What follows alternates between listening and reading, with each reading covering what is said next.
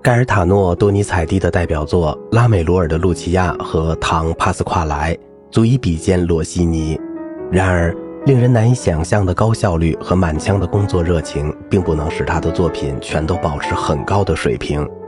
一八三零年到一八四三年是他创作活动的高峰期，他共创作出四十部质量参差不齐的歌剧，包括正剧和喜剧，并且都得到了演出机会。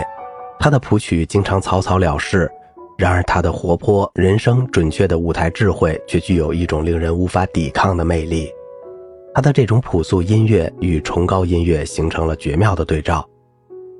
贝里尼的天才和多尼采蒂截然不同。他在三十四岁时去世，作品虽然较少，态度却极其认真。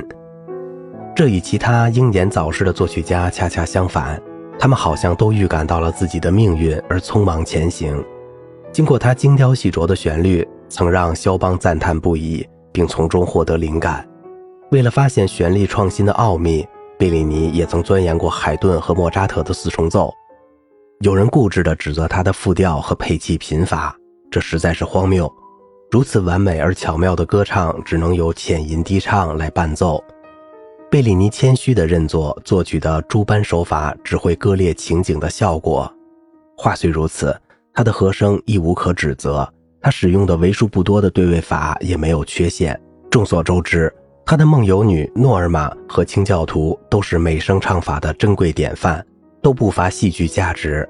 贝里尼旋律之悦耳，丝毫不逊于拉辛诗句之优美。他表达出一种受到克制的激情和一种内在的抒情。从紧张的戏剧情景中，这种抒情获得的强度甚或悲剧性。不过，纯粹的声音享受会分散音乐爱好者的注意力，使舞台价值和作品的整体感觉受到损害。贝里尼是意大利浪漫主义音乐最纯粹的代表。他最早割断了与18世纪歌剧的所有联系，他唤醒了人们对人文和伤感的音乐剧的兴趣，歌唱自如地表达出强烈而动人的情感。好了，今天的节目就到这里了，我是小明哥，感谢您的耐心陪伴。